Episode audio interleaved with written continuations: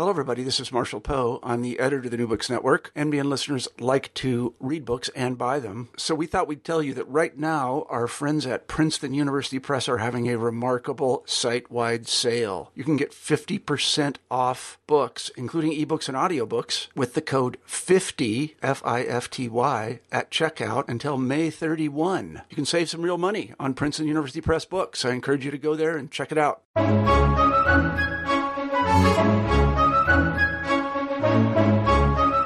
Everyone, and welcome back to New Books in Christian Studies.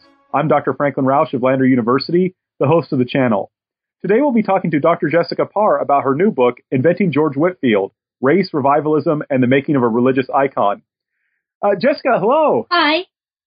Well, thank you so much for being with us today. Uh,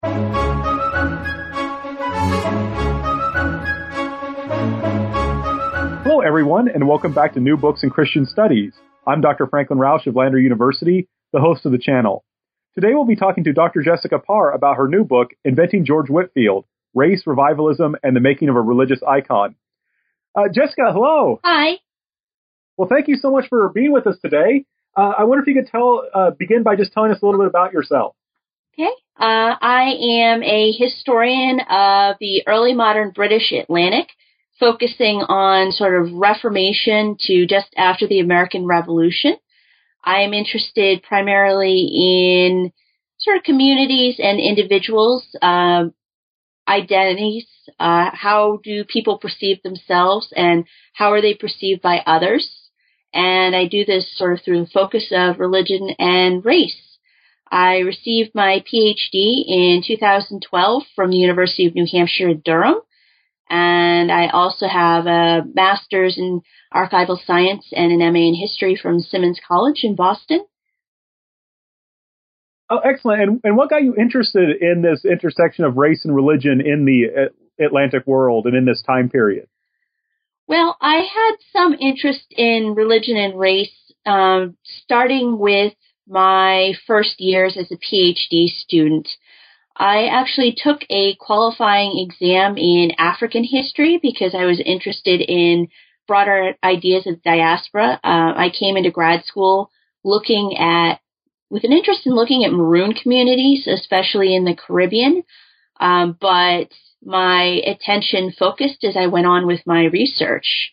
Um, particularly got interested once I got into the archives and looked at all of the documents about the controversies over baptizing enslaved Christians. Well, and why is that a controversy? Well, it was a controversy for a couple of reasons. The one of the biggest reasons came down to there was a debate about whether or not Africans had souls, whether they were capable of a true conversion. Um, in the Anglican context, of course, it meant that they had to be literate because to be catechized, they had to be able to read the Book of Common Prayer and the Bible and other texts. Um, and that becomes less relevant, of course, with evangelicalism in the 1730s. There was another problem. And it was a matter of English law. Um, when the British, the English started to become more involved with the slave trade outside of the Royal African Company, in around 1690s and onwards, there was nothing in the in English common law that specifically allowed the permanent enslavement of human beings, so no chattel slavery. And more specifically for us, there was nothing that specifically permitted the enslavement of people who were Christians. So that was a problem. So if you convert a slave, does that mean that he can no longer legally be enslaved? And there were also some greater debates about whether or not Christianity could be a source of rebellion for slaves. Um, one of the things that happens initially starting in 1680, and this is something that Whitefield and a lot of his contemporaries jump on later, was to push back against some of the planters who were worried that if their slaves converted to Christianity, it might give them ideas about rebelling against slavery. And there was an Anglican missionary, clergyman named Morgan Godwyn, who initially started in Virginia and ran afoul of authorities there and wound up being kicked down to the Caribbean. And in 1680, he wrote a series of pamphlets about advocating for the conversion of Native Americans and Africans.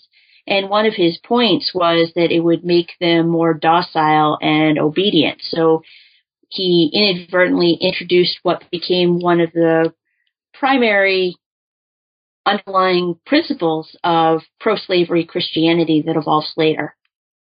Right, right, and that's something uh, your book certainly uh, touches upon. Mm-hmm. But, but of course, before we, we get to that, we have to get to Whitefield himself. So, how did this interest then get you into thinking about Whitefield? Well, I knew a little bit about Whitefield, but I think the focus on Whitefield himself, initially as my dissertation and then as my book, came as I was working in the archives of Lambeth, pa- Lambeth Palace Library. Um, this would have been about 2008. I was on fellowship for part of London in London for part of that summer, and I was going through the Fulham Palace papers, um, looking at all the debates back and forth about the enslavement, about the the baptism of, of enslaved Africans, and Whitefield's name kept popping up, especially after the 1730s. And particularly was looking at the inconsistencies with Whitefield, how on the one hand, he said some things that were pretty critical of slave owners.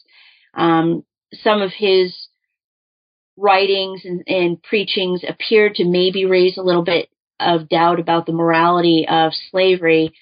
But on the other hand, Whitefield was a slave owner and he was also rather a central figure in getting the getting to the legalization of holding slaves in, in colonial Georgia in 1752. So it was kind of a massive contradictions in a lot of ways. So I, I was really fascinated with the evolution of his ideas on slavery. And then later on, when his criticisms of plantation owners and other things got usurped by abolitionists who tried to invoke Whitefield in their arguments about uh, anti-slavery.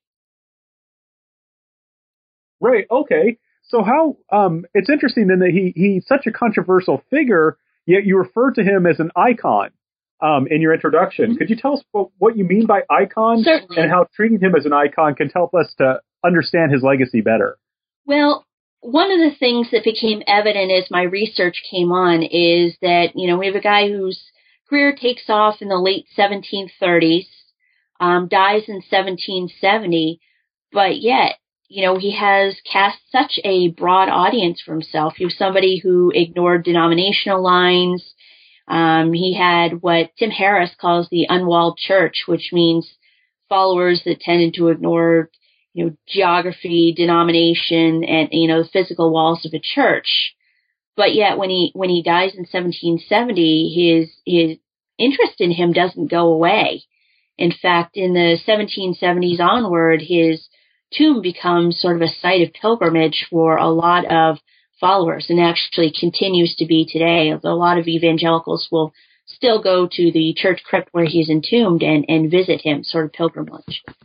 So I was really kind of curious, well, why is this? Why is somebody who died in 1770, who, you know, was clearly important to early American Christians and British Christians, but why, why is he such a big influence these days?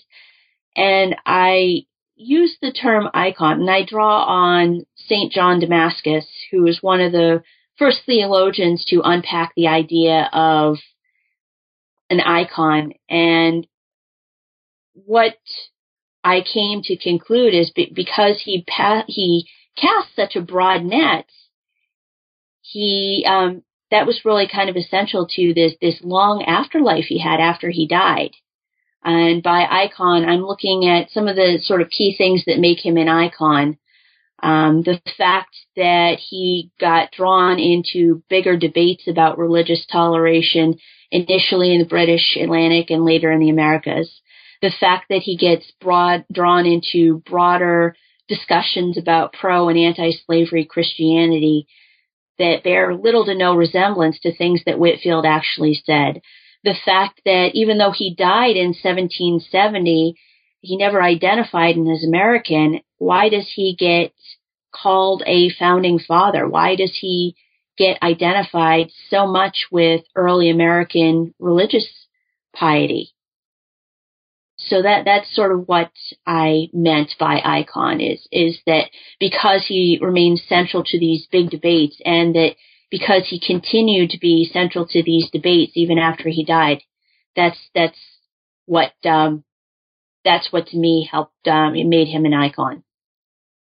And what is it then that they, uh, if he's so important in these debates, um, why is he understood to be in different places in these debates? Why is he understood in so many different ways? I think a lot of it has to do with his celebrity. I, th- I think a lot of people would agree that he's one of the most recognizable figures of the 18th century British Atlantic. He had such a broad audience. In fact, you know, he, he, he was so hugely successful that he was so well identified. It, it was sort of a common point for people to, to draw some, some of these discussions. Um, so it's really, I think, about his success of his missionary career. Right, right. So can you tell us then, moving on to the, the first chapter of your book, could you just tell us a little bit about him um, and his missionary career? Sure. Well, Whitefield was born in 1714 to a pair of innkeepers in Gloucester, England. Um, his father died when he was about two years old. Um, he wound up attending Pembroke College and Oxford University um, as a servitor, which was basically a paid position. He served as a servant to his wealthier classmates. And while he was a student at Oxford, he met John and Charles Wesley, who had started the Holy Club, which was part of the early Methodist movement. And Whitefield already had some, if you if you read it, you know, if you buy the full story of his journals, he had some religious tendencies, but he wound up becoming a pretty active member of this this holy club, with John and Charles Wesley serving as his mentors.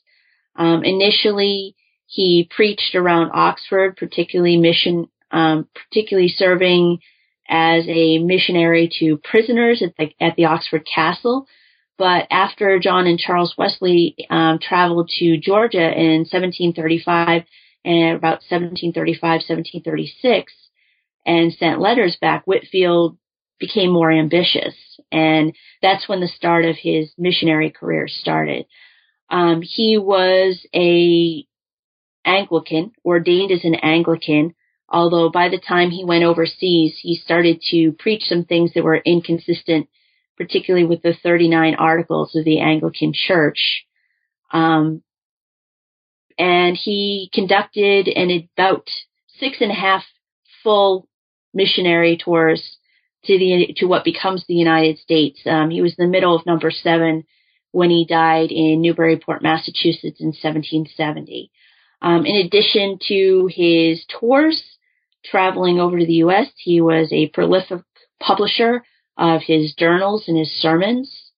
Um, he preached something like 18,000 sermons, um, published at least 80 of them, also published his journals, including a couple of editions of them. Um, so he became this very larger than life character who was very skilled at tapping into this growing transatlantic print culture.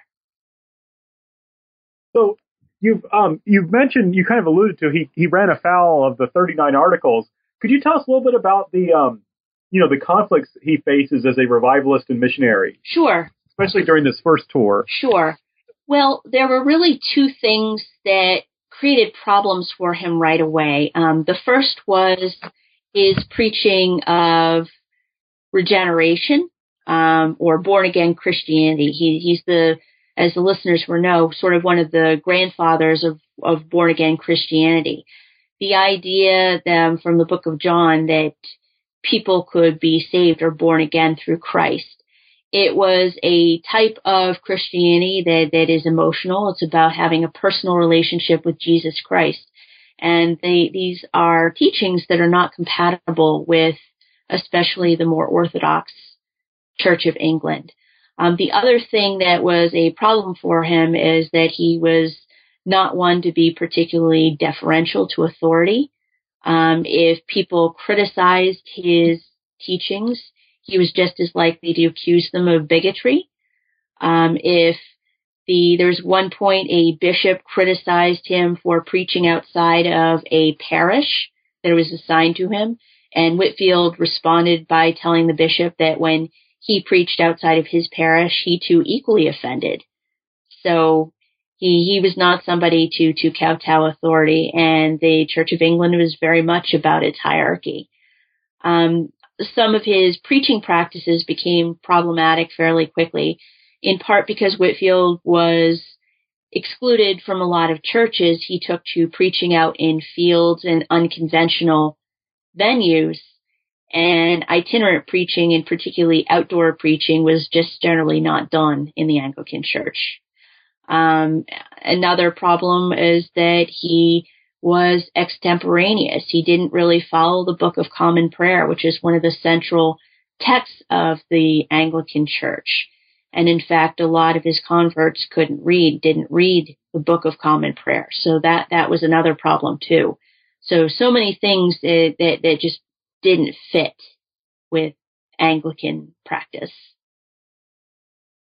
Okay, right. So yeah, definitely going to be controversial then, but he gets a lot of support, right? I mean, there's also people who like this. Absolutely.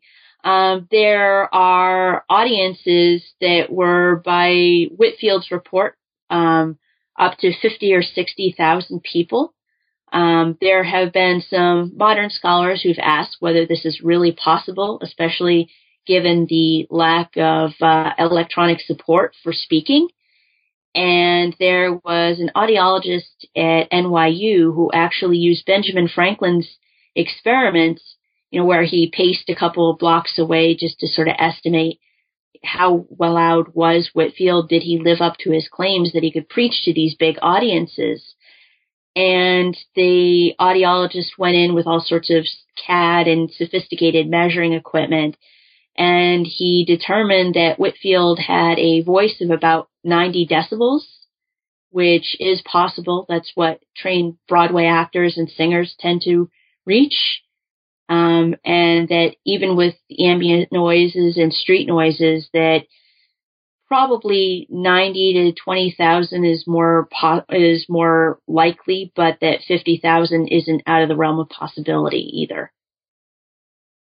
Oh, eh, wow. So yeah, so very, very popular, which is maybe one reason why people were not happy.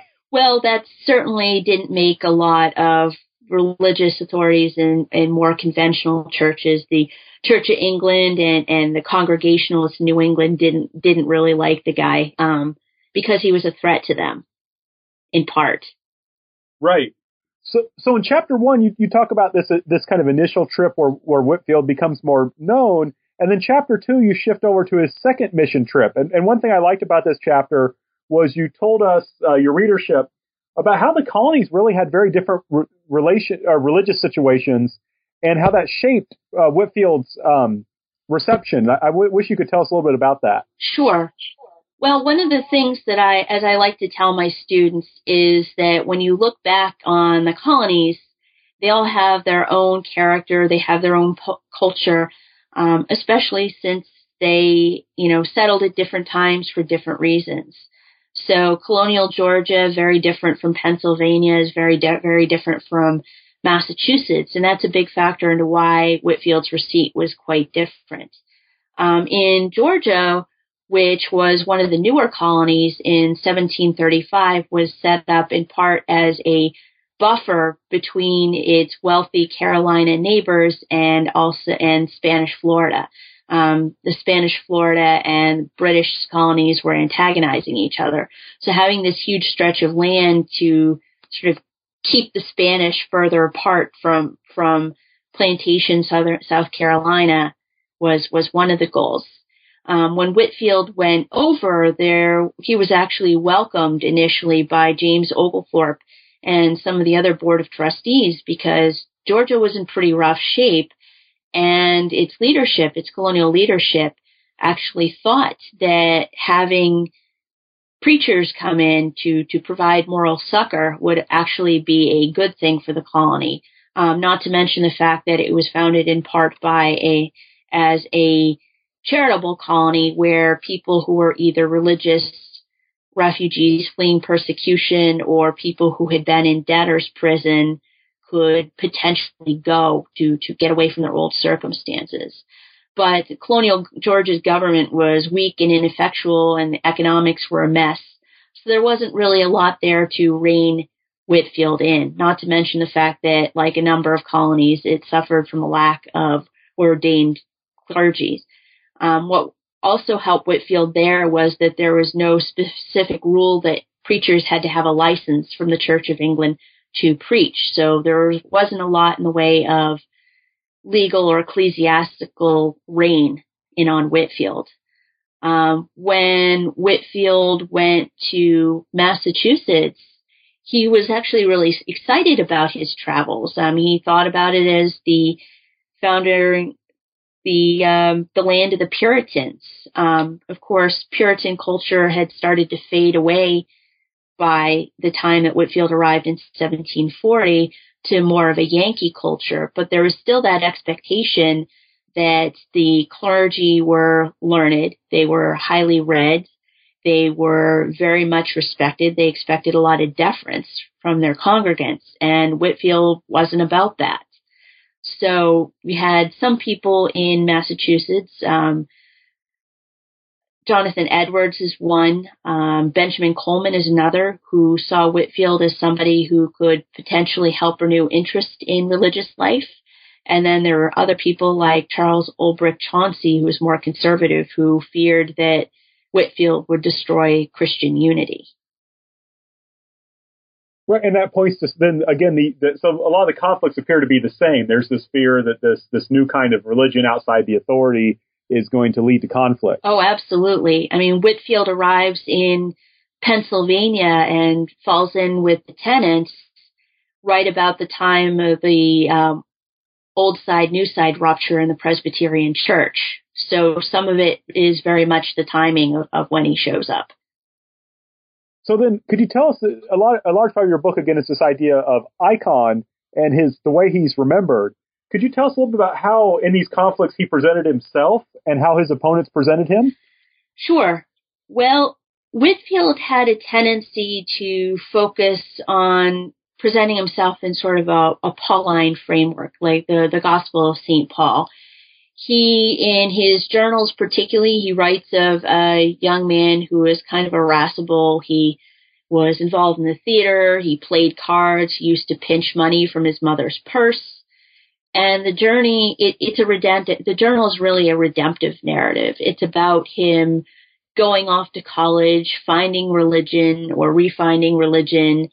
So the trials that he went through early in his religious life, which included his family not being terribly supportive and some pushback from the how, the master at Pembroke College. Uh, he describes having dirt thrown on him at one point. Of course, he's vo- invoking biblical images there.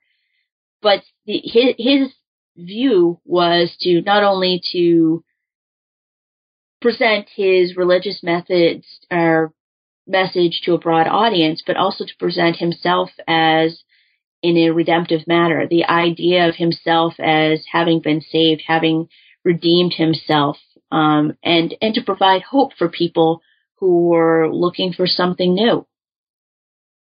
Um, his opponents tended to see him as an irascible upstart who didn't know his place. They criticized him for being insufficiently deferential to authority. They called him a latitudinarian. They said that he doesn't know anything about theology. There was this one um, minister who was affiliated with Har- uh, Harvard who sort of pithily compared Whitefield to a weather vane that was just spinning wildly in the wind. Um, so they, they saw him as a troublemaker and a disruptor rather than somebody who was trying to renew piety. Right. So, um, excellent. So that gives us kind of the idea this this religious conflict in terms of the colonies and the the the, um, the white colonists Um, in chapter three, you focus more on conflict and slavery, and especially um, on the uh, slavery in Georgia. So, could you tell us a little bit about what was going on with slavery in Georgia that would lead Whitefield to actually comment on it? Sure. Well, when Georgia was founded in 1735, in the first couple of years, it suffered some pretty significant economic hardship. It was sort of a rough terrain. Um, and one of the problems that the, the settlers complained about was that the Board of Trustees permitted the use of slave labor so they could borrow slaves from South Carolina to help do some of the work of setting up the colony, but it was illegal to actually own slaves in colonial Georgia. Um, this was done in part because they feared that slaves would run away to Spanish Florida and Spanish Florida, the governor was certainly instigating that. In 1738, um, he issued an edict that said that any slave that ran away from his British or her British master and managed to make their way to Spanish Georgia would be freed. Um, this was exacerbated in 1739 with the Stono Rebellion, which a lot of people blamed. This was not terribly successful rebellion by slaves, which a lot of people blamed on the Spanish. So safety concerns were cited as one reason why couldn't um, Georgians couldn't own slaves.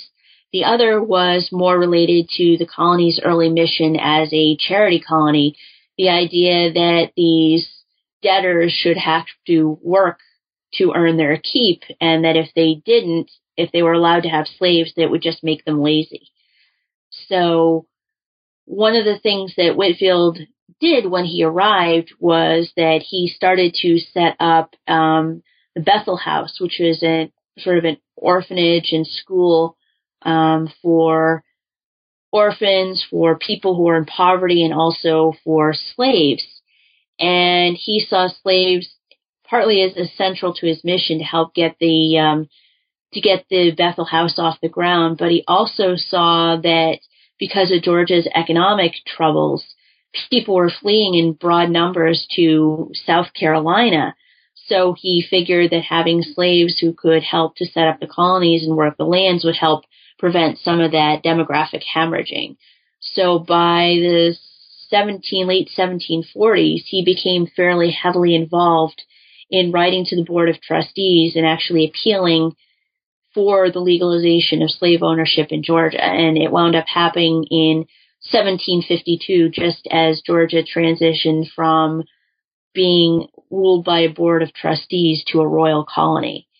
Um, now, Whitefield in this time also said some things that were critical of plantation masters. So, for instance, in 1740, he published this letter in the initially in the Pennsylvania Gazette, but it gets published elsewhere too, where he criticizes planters for their treatment of their slaves, and he's particularly incensed at the fact that so few of them will support the religious education of their slaves. In fact, he is harsh enough that he calls into question their their Christianity, whether they're good Christ being good Christians. Um, as you might imagine, this rubbed a number of people the wrong way, including South Carolina's um, commissary Alexander Garden, who had married into a wealthy South Carolina planter family at this point. Um, and Alexander Garden was so incensed that he wound up conducting about a 10 year letter writing campaign to the Brit- the Bishop of London to try to get Whitefield discredited. Um, is almost pathological in his in his desire to to discredit Garden. Garden also set up a Anglican school for slaves to sort of as a competition for Whitefield's very successful Bethel House, um, but it never had anywhere near the same popularity and wound up um, failing. So, um, you also, in terms, so Whitefield does show this this kind of change in his views of slavery, though he, he has some ideas about the way uh, Christians should treat slaves, mm-hmm. and part of it was was economic. But you also include this very arresting image of Whitefield's experience with slaves dancing around a fire. Mm. And that gives us another reason why he kind of comes to accept slavery. Could, could you tell us a little bit about that? Sure. Well, my perception of Whitefield from everything I've read is that he's somebody who doesn't necessarily have a strong opposition to slavery per se, although he does criticize the wars waged in Africa that helped to fuel the, the transatlantic slave trade. The idea that uh, European traders were helping to instigate wars and supply weapons and, and money to these African kin- kingdoms for the perpetuation of the slave trade, because that's where a number of the early slaves came from. But he he comes to look at slaves as another potential audience, and and he embraces what I call in the book um, Christian paternalism, the idea of the slave master as the good sort of father figure to the slave who takes care of not only earthly needs but also moral needs, um, providing them with religious education, um, taking care of them, and he actually writes at one point a ter- a tone where he encourages a poem where he, he encourages obedience. The the fire that I mentioned, he's traveling with a group back to North Carolina and he sees these slaves he happens upon these slaves that are dancing upon around a bonfire with no master or house plantation house in sight now, one of the problems with that is that they're not under the immediate control of their masters for Whitefield. So Whitefield and his and the, his traveling party are genuinely frightened that they've stumbled onto some demonstration of rebellion. Um, the other thing that is problematic about this is that in some indigenous African religions, the these sort of ceremonies are involved. It's hard to say exactly what it was. It could be obeah, it could be something else. So Whitefield is frightened by the specter of something that is not the religion that is not Christian. And of course, the antidote to this indigenous practice is to convert the slaves. Excellent. So his, it sounds like uh, that. I mean, from Whitefield, my understanding is basically that's what forms everything. It's all about conversion. Everything. Um, he can change his po- his policies on everything else, but that's the one thing that stays central. Oh yeah, yeah. Convert them, and and I mean, one of the things that he preached was the idea of freedom in the eyes of God. It doesn't mean that they're, you know, suddenly going to walk free from slavery. It meant that for Whitefield that all souls were equally capable of achieving salvation. Right, right. And so in chapter four, you talk then about how um, Whitefield is going to go to New England, which had a very different traditional. I mean, it's the land of the Puritans. They have their own understanding mm-hmm. of how salvation works, which is different from him, yeah. his. So I wonder if you could tell us a little bit more about that context um, that he's going to find himself in New England and how that influences him and his actions there. Well, I think Whitefield somewhat naively expects that New England would be this big bastion of religious liberty or religious freedom. Um, he's looking back on the Puritans, and of course, that's sort of the conventional line: is that the Puritans fled England to what to to New England to set up a colony that enabled them to practice their Christianity as they saw fit. Now, obviously, his idea of what Puritan culture was like is probably not entirely true in practice. But he really saw great promise in being able to to preach to these descendants of Puritans. Um, and as I mentioned just a little bit earlier, some of the clergy in New England who saw more of a focus on individualism and also on a commercial New England, this big connection to the greater Atlantic world, thought that because Whitefield had a real talent for stirring up religious passions in people, that maybe he could help bring people back to being interested in, religious life. So there was a big disconnect between expectations. I think in, in many cases, Whitefield did what they hoped he would do, just not quite the way that they hoped he would. Um, it's interesting to note that Jonathan Edwards was one of the prime figures in, in deciding to bring Whitefield, invite Whitefield to New England, but in part because of his own entanglements with Whitefield and his refusal to repudiate the idea that you had to be converted to be a good um, preacher of, of the doctrine of the gospel, uh, he winds up losing his church. Right. So again, it's this is this is serious stuff that they're that they're dealing with. It it, it is. Um, but at the same time, I mean, you have a report by I think it was Benjamin Colman, uh, Whitefield preaching in a Boston church, and the church being so overstuffed that one of the pews gives out from underneath them. Um, people and people winding up with bruised tailbones because you know it, it just they can't hold all of those people. Um, Whitefield seemed to be a little bit perplexed at the reception he received in some of Massachusetts. There were five clergymen who pulled him aside and criticized his consistency with the 39 Articles of the Anglican Church, um, among other things. Um, Whitefield uh, mentioned at one point having a rock thrown at his carriage and I don't think he really fully appreciated what it's what he was getting himself into. Right, right, yeah. This is this is serious stuff. Yeah. Um, so what what I like also about this chapter is you you get to come back to this issue of race, and you talk about how Whitefield is affecting non-white colonists, and and I, I mean this is um, before in the materials I've read about Whitefield, it focuses on on white Christians. Right. So I wonder if you could tell us a little bit what, what's his influence beyond non-white colonials on non-white colonials. Um, well, in that chapter and, and further along the book, I look at both African American responses, and I also look a little bit about his influence among um, New England Native Americans. Um, you know, first, uh, one of the people that I bring into book is, of course, Phillis Wheatley, who is one of the most well-known early African American writers. Um, Wheatley was the slave of John and Susanna uh, Wheatley, a wealthy family from Boston who purchased Phillis Wheatley when she was about eight years old. Um, she grew up with a family. They were very, very devout Methodists, particularly Susanna uh, Wheatley.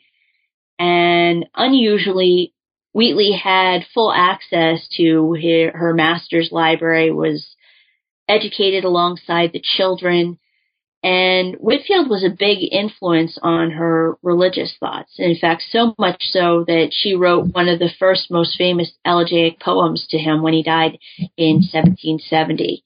Um, and is really kind of responsible for pulling him into the American narrative, the American religious narrative. So that that was sort of one of the ways that he influences non-white Christians in New England. And of course, there were non-white Christians who were influenced by him who traveled through New England, including John Marrant, who started out in Carolinas and, and traveled up through New England, eventually preaching into Canada as well.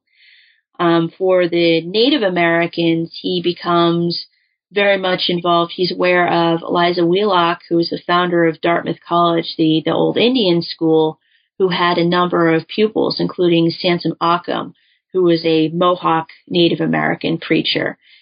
And Whitefield becomes friendly with Occom, invites him to do a preaching tour in the 1760s in England, and kind of manages to stir up a schism between Wheelock and Occom. He comments that the money that Occom is presumably raising for the school is not going to where he thinks it is. He kind of suggests that Wheelock's motives aren't entirely pure. And while Whitefield isn't wrong, to be fair, um, Wheelock is doing some pretty sketchy things. Right. At the same time, um, it the Whitefield's influence, sort of having him whispering in Occom's ear, I think stirs up internal fears that Occom probably already possessed. Right. So yeah, it's not it's not all sunshine and candy. It's there's some problems also here. Right.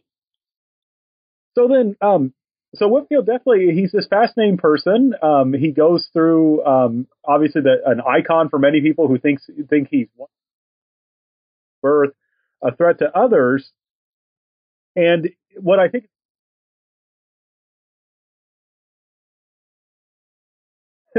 and the way that he's um, his funeral is conducted stirs up conflict. So could you tell us a little bit about that? Sure. So Whitefield dies halfway through his seventh tour. He's visiting the Old South Presbyterian Church in Newburyport, Massachusetts. Um, it's a Federalist style Presbyterian church that splits off from the First Religious Society um, in 17, about 1754. Um, Whitefield is influential there. The church is founded in part due to influence from some of Whitefield's visits. Um, he dies on a Saturday morning in the Parsons house. Um, some have identified it as an asthma attack. More likely, it was probably a heart attack. At this point, Whitefield was a fairly corpulent guy. Um, all that traveling wasn't necessarily that you know takes a toll on the body. And Whitefield had, well, his family was gone at that point. He'd had married at one point, although it was not a very happy marriage. Um, his wife predeceased him, as had their infant son. They had a little boy who died at four months old.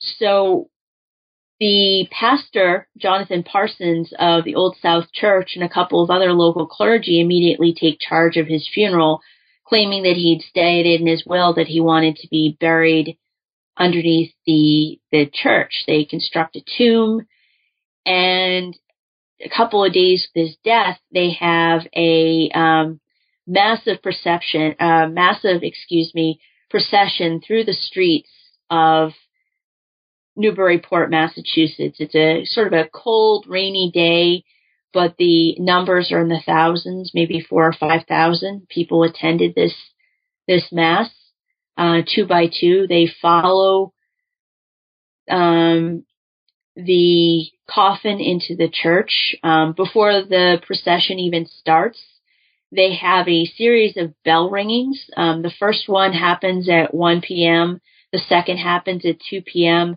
and then the third happens at 2 at 3 p.m., signaling the start of his funeral. And this is different because most colonial New England churches built before 1700 didn't have bells. They, that was considered kind of a, a Catholic thing to do. They they they wanted the the churches tend to be unordained, and even the ones that had bells frequently didn't know what to do with them. So the noise was the noise and the crowds were one of the things that set Whitefield's funeral apart and had because of the emotion around it the, to the potential to signal sedition. Um, Parsons gave a eulogy to Whitefield, um, and reportedly was weeping during the during his eulogy. Um, following the funeral, Whitefield was interred in the basement crypt, and by that I mean he was basically his coffin was parked into this sort of corner of the basement, the church basement, unsealed, which left it open for visitation later on, and, and it's something that I discuss in my book. So, um, and people, and you, you talk about this especially as you go into chapter six. Why do people continue to visit Whitefield's tomb after his death? A couple of reasons. Some of them are evangelicals who see him as this really important figure. So when Whitefield dies, his followers have sort of an important line that they have to walk. On the one hand, they, they're sort of aware that they don't want to be presumptuous you know, be, you know, on the other hand of, of salvation, on the other hand, if, you know, in, in their worldview, if anybody should be capable of salvation, it should be Whitefield. So Whitefield represents sort of a hope for them, for their afterlife. So you have chains of evangelicals who visit his his tomb, um, even handling his remains, sometimes taking souvenirs um, as as talismans of sort. um, they're they're they're they to connect with him to to hope that in the hopes that some of this hope would rub off onto them. There's hope in this piety. Um, there are talismans that are taken too. Um, before he switched sides, Benedict Arnold and a regiment of colonial continental soldiers go into the tomb. They view the they view the corpse. This is by now five years after he's about four and a half, five years after he's dead, and they take bits of clothing off the corpse and keep them as souvenirs. Um, there is another instance in around seven around 1838 where a English follower actually steals Whitefield's arm bone from out of his coffin and sends it to a friend in, in England who is an admirer of Whitefield's.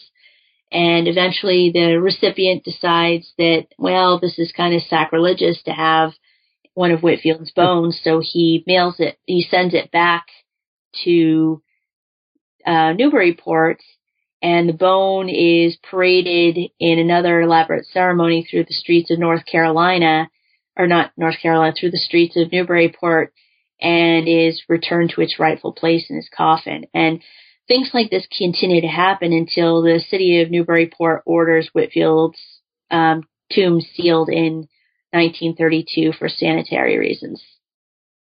So, and this, uh, you know, I'm a specialist in Catholicism, and fascinating me because this is something Protestants always criticize Catholics for doing. Yeah. And here Protestants are doing it. Did anyone at the again? What's going on here? I don't think this was conscious, to be honest. I think this was just about to them. It was about reverence.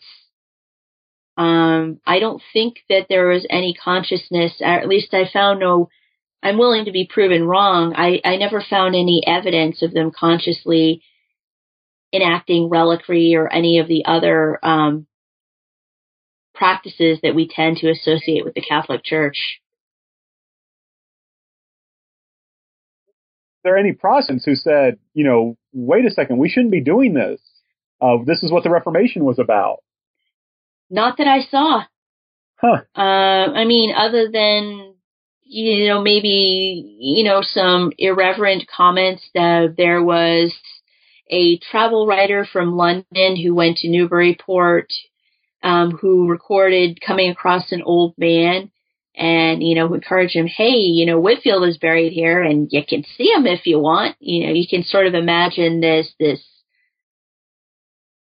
old man, kind of irreverent, kind of busting out, but it, it's not clear that there are any religious or spiritual motives. And I think the travel writer ultimately did go visit Whitefield's tomb. So it's a little bit of a travel destination too. But I, I never found any, I never found any evidence, um, before sort of more modern discussions of, of, of people saying, wait a minute here. Right. Well, maybe it was. It's interesting because yeah, this is the one thing that kind of this is a man of controversy, and this controversy in a sense is just it is just goes off the radar. It is, and especially since Whitefield was deeply anti-Catholic. Right. Yeah. kind of, oh my. Well, yeah. now that controversy may went off the radar, but even though Whitefield is dead, he still ends up being in posthumous controversies. Yes, he does. Quite a bit. So, right. So what what is happening with those? Well, the one of the controversies uh, had to do with early American religious identity. Um, Whitefield is, you know, he's sometimes identified as a founding father, which has some problems historically.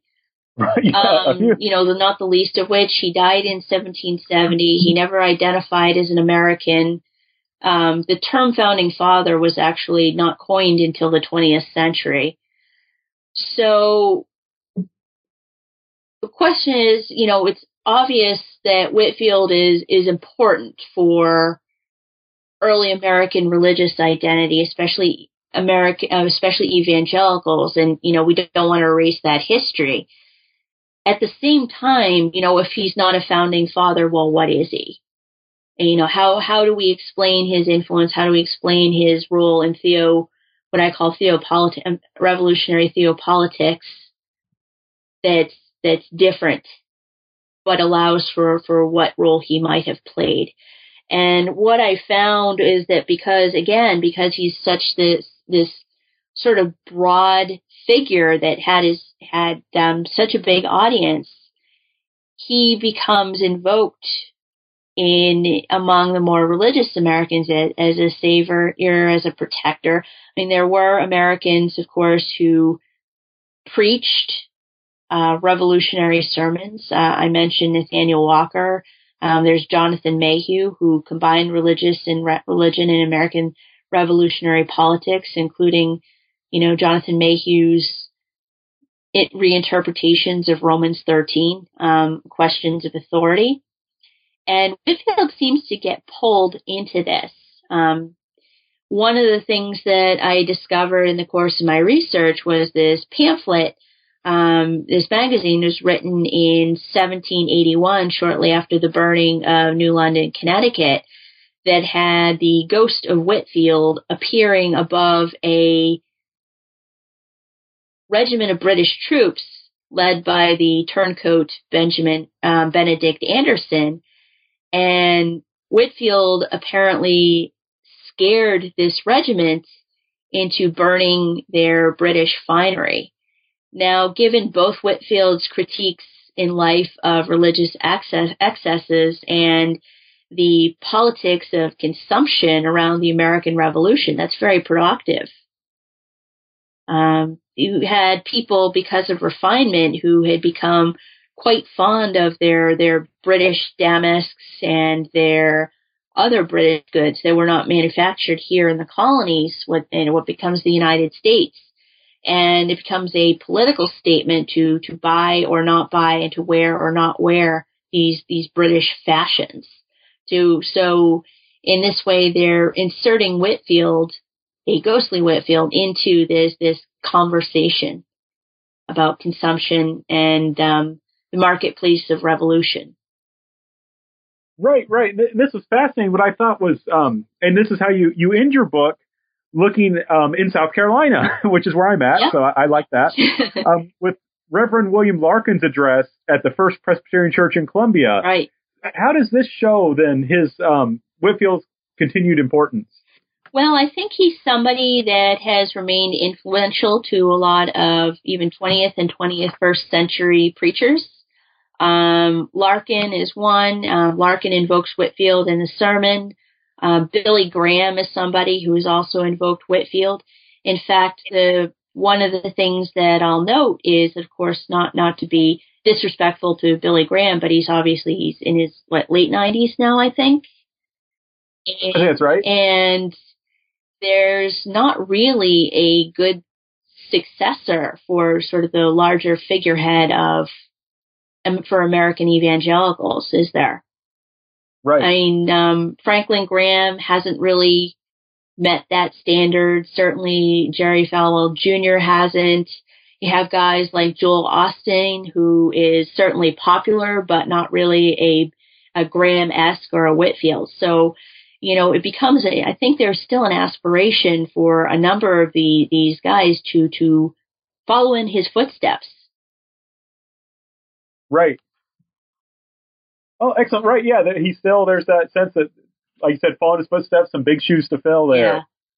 Uh, because, I mean, despite having, you know, despite sort of the, the problems, you know, that I, I talk about with identifying Whitefield with the American Revolution, but he, he still nonetheless remains a, a central figure of, of, um, American religious identity, even, even to this day. Right, right. Well, we've taken up a, a, lot of your time, and we want to thank you for that. I do want to trouble you for just a couple more minutes and ask you, what are you working on now? Sure. Oh, I have a couple of projects that I have um, sort of in the burner now. Um, I have one book project that explores the evolution of African American theopolitics from before and after the American Revolution, so from about 1760 into maybe 1820 or 1830 or so. And I'm looking at the transition from some of the early criticisms of slavery via Jupiter Hammon and Phillis Wheatley, that they're sort of subtle to the more fiery and militant uh, theological or theopolitical writings of a guy like uh, you know like um, David Walker, who is blamed for in, in you know instigating Ned uh, Nat Turner's rebellion. Um, so that's one book that I'm working on, um, and I started some research last summer on that. And then for my other project, it's it's probably a book too, but it's also a digital humanities project. I'm looking at the evolution of religious social networks in New England from Puritan to Yankee, and then the influence of evangelicalism in the 1730s, um, late 1730s, 1740. And that project will probably go up to the American Revolutionary War, maybe just a tad after. Um, I've started doing some research and writing on articles, but um, I'm also exploring sort of the digital history angles using using some of the digital tools like Gephi to to see what I can make of of the print networks. Oh, excellent! Well, I'm looking forward to hearing how those turn out. Thank you. All right. Well, thank you again so much, and you have a great day. You too. Bye bye. Bye bye. This has been Franklin Rausch of Lander University of the Christian Studies channel, the New Books Network. Thank you for listening, and we hope you'll come and listen again soon.